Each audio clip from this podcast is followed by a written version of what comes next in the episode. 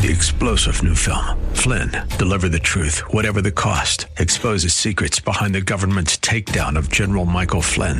Flynn knew what the intel world had been up to. He ordered the first audit of the use of contractors. This set off alarm bells. He told the truth. He was the most dangerous person for Donald Trump to hire. They had to get rid of Flynn. Flynn, deliver the truth, whatever the cost. Available now. Watch it today. Go to salemnow.com. Salemnow.com. This is Jerry Bowyer of Town Hall Finance for townhall.com. The NASDAQ has gone woke.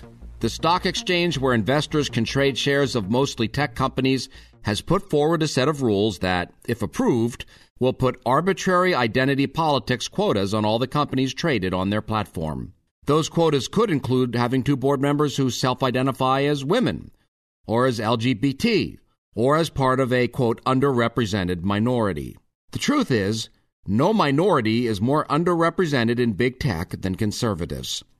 Woke capital is obsessed with sexual and racial minorities, but not viewpoint minorities such as conservatives.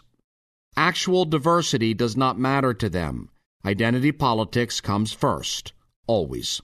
In addition to being a stock exchange, NASDAQ is also a publicly traded company itself. That means that it too is beholden to its shareholders. Maybe it's time for those shareholders to get involved and demand an explanation for a decision which will likely drive customers to the competition.